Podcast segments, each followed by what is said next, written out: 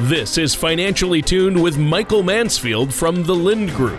When a part of your financial strategy is out of tune, your long-term goals, your retirement savings, and your legacy can all suffer. With over twelve years of experience in the financial industry, Michael provides his clients and prospects with the information they need regarding Social Security, retirement income planning, wealth management, and much more. Now listen in as we address your financial concerns and provide helpful solutions to put you on the path to achieving your retirement goals, your money, and your plans in perfect harmony. And now, here is Michael Mansfield to help you find out how to be financially tuned. Hello, and welcome to another episode of Financially Tuned Radio. I'm your host, Mike Mansfield. I'm a certified financial planner here in Ventura with the Lind Group.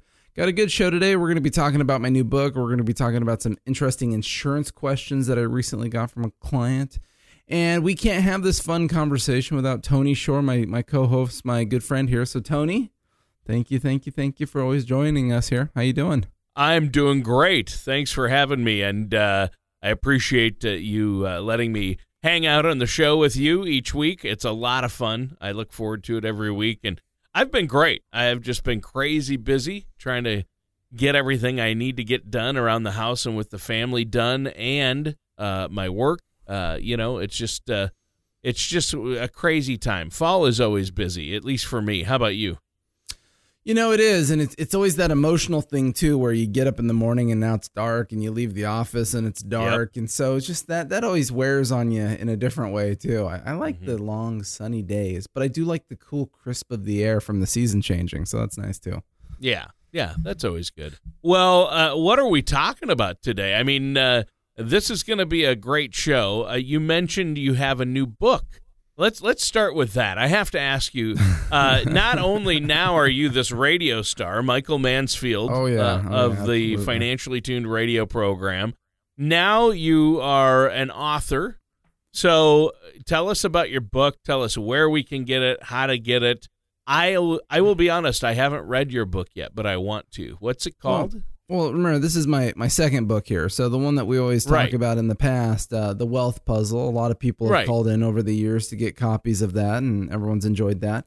And so oh, I decided I've been to go, there, done that. This is a new book. This I know. Is, we're moving I know. on. I, I was trying to, you know, you know, coach the people who are listening to understand where we're at on this whole thing. Sure. But I must have so much free time. I'm just sitting around writing books. Yeah. But anyways, you know, I'm a huge advocate, Tony, you know that, of of really having a message, really trying to educate people on what I think is retirement income planning. And that is so much more than just picking investments. And so I took this opportunity this time to really put that to paper. In a very simplistic, consumer-friendly format, I laid out the basics of retirement income planning, the way that I view them. And, you know, it was interesting because as I was writing the book and putting together the content, it was very nice because it's things that I'm always talking about people. These are conversations that I have. This is work that I do. And so it was fun to put it into a book where I could spend the time and think about it, put it in a cohesive manner, use the language to be fair that in a lot of ways I use in meetings and conversations with people. Mm-hmm. And then it came back to the beginning. You know, when you when you put together material for people, you always want to start with kind of that big theme. You know, what are wh- why? Why are we doing this? And then you really refine it into the details of it. And so once I had put together the content of it, I had to really think about the why, and which which you know led to really chapter one. Why am I writing this book? What is it all about? And, you know, I had come across um, some research, you know, and there's a lot of different research pieces out there, but Transamerica Research Institute in two thousand sixteen did, did a big fat study of, of baby boomers, you know, and they came out with a survey and a study that said that less than fourteen percent of baby boomers and retirees have any type of written retirement income plan. They have nothing on paper. Now, granted, these people all own investments. They own stuff. But nobody's ever put it to paper. They don't know how to use it. They don't know how that tool is working in their arsenal. They don't know when they're going to get income and how they're going to get income and what their taxes look like and their estate planning and all these different things. And so what that made me come up with is the title. And so the title of my new book here is How Your Financial Planner Failed You. And oh, really what that is. I is, love is, the title. And the subtitle is Retirement Income Planning Essentials. And the whole point of the title is to reinforce something, and it reinforces the fact that Oftentimes, people call themselves financial planners, but they're not, in fact, planning anything. That's what that, you know, that study I just mentioned is really reinforcing, is what planning is happening. Maybe your financial planner is really an insurance agent. Maybe he's really a stockbroker. Maybe he's really an investment advisor.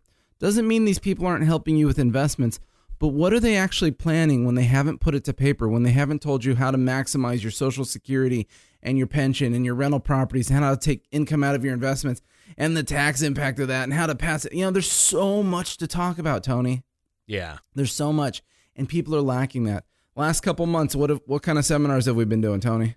Uh, you've been you've been really working hard on Social Security. You always you help it. people educate that. You got it. Uh, and you touch on other things, but really you've been focusing on how to maximize those Social Security benefits, right? I know. And you know what's funny about that is I have people come into the office. We get a lot of first meetings that come into the office to talk about Social Security. And as kind of a natural thing, most people always mention, well, I've got a guy. I've got a guy. Everyone's got a guy. And it's funny, I say, oh, I mean, who's the person? Well, I have a financial planner, you know, down the road. And one of my follow-up questions to all these people that are sitting in my office is, well, hang on a second. You know, if you have a guy, if you have a financial professional, financial planner, whatever they call themselves, why are you here? Why are you asking me about Social Security? Why aren't you asking them? And I would say resoundingly, Tony, most people say, well, we've loosely talked about it, and it's clear that you know a lot more about Social Security than they do. Yeah. And I, and I, you know, and that, that really, you know, makes me take a step back, because these people that we entrust with our money, they're the stewards that are supposed to get us through the rest of our lives, get us through retirement, yeah. get us to where we need to go. And because you can't make money off your client by helping them with Social Security, you don't spend the time to educate yourself and find the answers and get them the solutions. Well, let's be fair. These decisions are way more important than which stock to pick. Right. You know, these are the things that impact our income, impact our cash flow, impact our lifestyle. Yeah. And I say it in my workshop, for every dollar you can maximize and increase your Social Security, come on, man, that's one less dollar you got to go find in your own investments. Yeah. I mean, think about it. It makes sense. You know, it makes huge sense. And people don't take enough time to maximize that stuff. Did you know statistically over sixty percent of retirees take early Social Security at sixty-two? Oh, I thought it was even, to, yeah, I, I've heard that. I've heard I've heard a statistic even higher. Everybody takes it as soon as they can, but they're taking a greatly reduced benefit then, right? Absolutely. And and getting to full Social Security around sixty-six through age seventy, less than four percent of retirees trigger Social Security over the age of sixty-six. Now, I'm not saying that's a right or wrong answer initially for you as an individual if you're listening, but it just says statistically, people are very emotional. They take it when they can. They're not getting good sound advice from their financial professional who had no problem taking their money. They just don't need to give them any financial planning advice. What a cool deal. Yeah. You know, geez. Yeah, that's, that's not good. So once again, it leads back to my book. The, the whole point of my book is to highlight that as a retiree, as a baby boomer, as someone who wants to be comfortable in life, you don't just buy investments. You have to plan. You have to figure out why you need to put how much money in what type of investment, because you're trying to accomplish what and when. See, you know, one of the analogies I use in my book is I talk about, you know, making a car. Now, I, it was funny because on the news the other day, they were talking about a car company and they showed just kind of a, a screenshot of somebody. And this guy was sitting there and he had a had a big car shaped out of a block of clay. Now, Tony, isn't that how they initially start to make cars? They shape them. They kind of shape the big picture, make it all pretty. Yeah, that's what I've heard. I've seen that before. The the, the They start yeah, with a block of clay yeah. and they kind of, you know, cut away at them and, and uh, do a clay model first. Exactly. The The whole point of that is, is depending on what they want, whatever they're trying to decide, is it a truck for...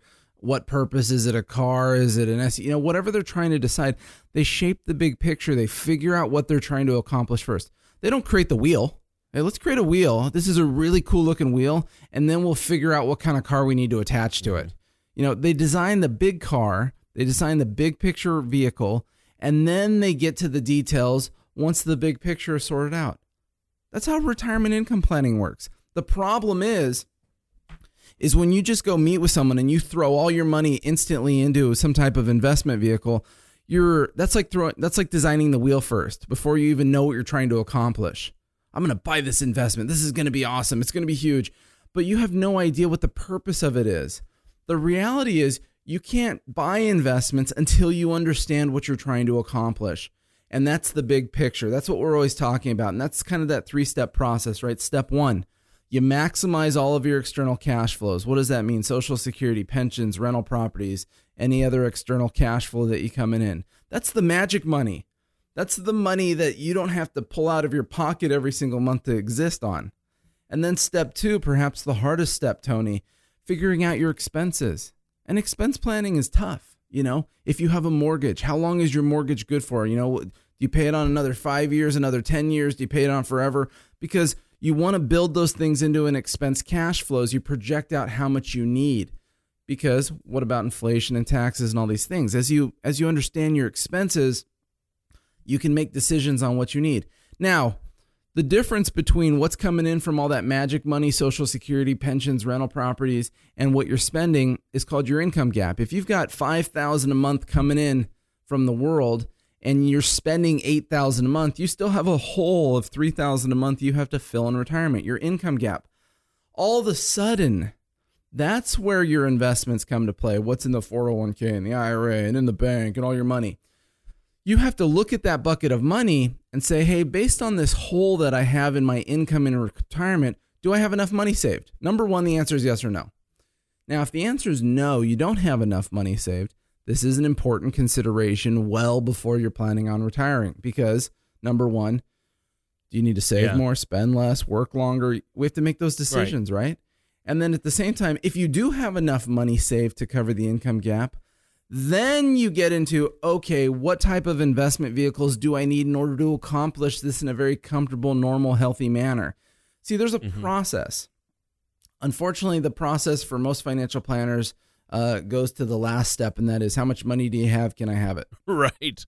Yeah, that's the way they look at it. Of course, the way I look at it as the individual, as the client uh, of yours, I, I, I know I don't have enough saved for retirement yet. My wife and I have looked at it. We're not quite there yet. Uh, but we're not worried about it because uh, I'm just going to hit you up for cash, Michael, once I retire. Yeah, well, you know, sound, sound, yeah, yeah, yeah, no, but seriously, yeah, I mean, uh, you, the more you can save, the better, and is your financial advisor really uh, concerned with that and looking out for your best interests or trying to uh, get the biggest commission or fee from you? That's, uh, so you have to find somebody who's looking out for your best interests. Uh, and uh, I think you have to look no further than Michael Mansfield. Now, we have to take a break right now. So, Michael, tell them how they can set up an initial no-cost, no-obligation consultation with you. Yeah, if you'd like to call in eight zero five, five zero zero, seven zero three five, you can set up a complimentary consultation with us. Because my new book is just getting released right now, anybody that signs up will get a free copy of my new book, How Your Financial Planner Failed You. Um, also visit our main website, the lind group dot com. Lind is L Y N D, but give us a call, eight zero five, five zero zero, seven zero three five. Set up that no cost consultation. We can discuss the basics of your retirement income plan, and you'll certainly get a copy of my new book, How Your Financial Planner Failed You. And we'll be right back after this. Do you ever feel like you need a retirement toolkit to help navigate your retirement? Retirement can be scary, but it doesn't have to be. With our Retirement Income Toolkit, you can get the information you need to help secure your retirement. This toolkit provides valuable information on income planning, asset allocation, tax planning, legacy planning, and more. Receive your Retirement Toolkit from the Lind Group right now by going to financially tuned radio dot com or by calling us at eight zero five, five zero zero, seven zero three five. And welcome back to Financially Tuned with our host, Michael Mansfield of the Lind Group, and myself, your co-host, Tony Shore. Michael, great conversation today. We've been talking about your book, uh, which is, you know, Why Your Financial Planner Has Failed You, right? Isn't that the basic title of it? That, yep. Yeah, that's good. Close enough. That's good. Enough. I, I haven't read this new one yet. I can't wait. Uh, I, I'm sure I'll get my copy in the mail. Now, if somebody wants to get this, uh, is it available on Amazon? Uh, it will be. It's like I said, it's today. I'm getting the, the final draft tomorrow. And as long as everything's laid out correctly, we're pushing print on it. and I'm going to have a giant box of books in a week. Now, you had mentioned, um, I think at the beginning of the show, that you recently had a client that had some interesting questions for you about insurance products that a lot of folks, I know that uh, all these baby boomers who are currently retiring, you know, there's this big wave of retirees. And one of the most popular uh, retirement vehicles that I've read about is the fixed index annuity. And of course, you've mentioned mm-hmm. life insurance. Uh, you know, some people are like, do I really need life insurance? Do I have to pay for that? Or or what about these fixed index annuities? Because they're, they're guaranteed lifetime income, which is why they're using them. But that guarantee is based on the uh, claims paying ability of the issuing insurance company. Um, so what, what questions have you been getting about that? Yeah, you know, one of the big questions that, that comes up on occasion, and to be fair, I even introduced the question because I think everything... Anytime you invest money with, with anybody, you want to be considerate of, of all the all the potential angles. And so one of those questions certainly is, what if the company was to go bankrupt? Now, the problem is, is that's a simple question with a very loaded answer. There's a lot of moving parts to the way that works with it, with an insurance company. And especially since the onset and the popularity of fixed index annuities and insurance products, this becomes more and more important as we consider it in our retirement income plans. You know, and so what happens is, first and foremost, everybody needs to realize annuity companies are simply, at the end of the day, only life insurance companies. Life insurance companies put together annuity portfolios and offer them. And so the the inherent benefit of that is, is you have to understand it, it's, it's a much more complicated process for an insurance company to go bankrupt than perhaps a bank. Have we heard, you've heard the terminology, right? In the old days, you know, there could be a run on the bank where everybody shows up to the bank and wants to take their money out. Well, yep, for sure. I mean, obviously, I was in the, it's in the, they, isn't that what happens in that old Christmas movie we watch yeah. every year? Yep. Exactly. Exactly. Mister Smith. Uh, what is it? Uh, it's a Wonderful ah, Life. Geez, that's going to drive me nuts. Yeah. It's a Wonderful Life. There you go. So, you know, the same idea. Can people just show up and take their money out? Well, remember, with an insurance company, first and foremost, the risk is spread over a number of different channels of products, right? Maybe it's annuities where there's these big account values and these incomes you're getting and all of this stuff. But the other half of the company's assets are inside of life insurance. Now, Tony, do you know what the best way to get a payout on your life insurance is? Uh, what is the best way? You gotta oh, die. Oh, see, so, that's where the problem is for me. I don't want to do that. See, no. yeah, you don't even want to think yeah. about it. It sounds terrible. Yeah. Terrible idea. But see, that's an interesting component, unlike a bank where everyone can just show up and try to take their money out and blow up the bank kind of a thing, is with insurance companies, half of the portfolio, half the money invested, half the things that the company does are tied up in life insurance products. Those aren't easily liquidated investments where people can just pull their money out. In fact, for many of those contracts, people have to die in order for the company to be on the hook to pay them out. So in that respect, it means that you don't have the same ability for people just to show up with their hands out trying to get their money. At the same time, it kind of happens on the annuity side. Even though you could go in and cash in your annuity and take all the money out, a lot of people in the earlier years of purchasing these insurance products have some kind of liquidity issue. They have some type of surrender penalty.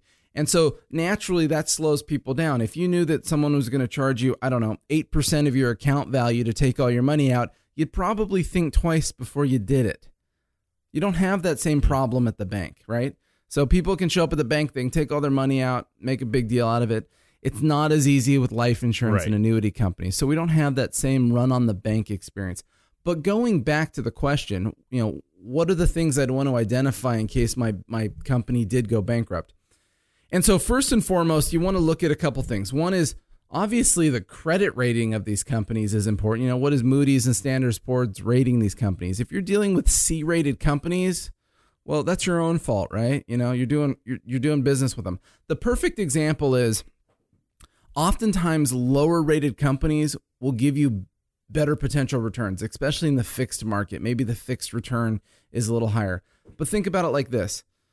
Tony, if, if you could go over to Greece right now and buy a bond that was paying twenty percent versus a U S bond that's only paying two percent, would you go buy it? Um, I don't know. I, I would ask you. I, I would make that not. decision on my own. I, I would I would call right, you. You'd ask me. But, but remember, Greece regularly, regularly lives in the right. world of default. They, they're, they're teasing bankruptcy. Right. They are in desperate need for the last few years to accumulate money. One of the things that you do is the more risk you have and the more money you need, the higher you offer someone a return. You know, the more risk, the higher the return. And so you look at something like Greece where you can get such a high return on a bond, but the default risk is extremely high there. So once again, the rating of a company, the health of the company is very important. So, you know, number one, you know, B plus and higher rated companies, certainly A rated companies, offer a level of financial stability that we would look for. Certainly the length of time that a company is doing business is another component of that. One of the other things that is a very less commonly used tool or discussion with insurance companies is what's called a solvency ratio. Solvency ratio says, hey, when you look at all of the company's assets and you add them all up and you, you kind of divide it by the consumer liabilities, how much money do they have in reserve? If they have over one hundred percent, what that means is they actually do, in fact, have enough cash assets in order to satisfy all of their clients' liabilities. You know, once again, there's a lot here that needs to be considered when you go company by company. What's their rating? How long they've been in business? What's their solvency ratios? There's a lot there. Yeah. So obviously there's a lot to this, and it's a good question uh, that your uh, client asked you. Um, and I, I love how you're mm-hmm. addressing it today. Is there anything else about this we should know?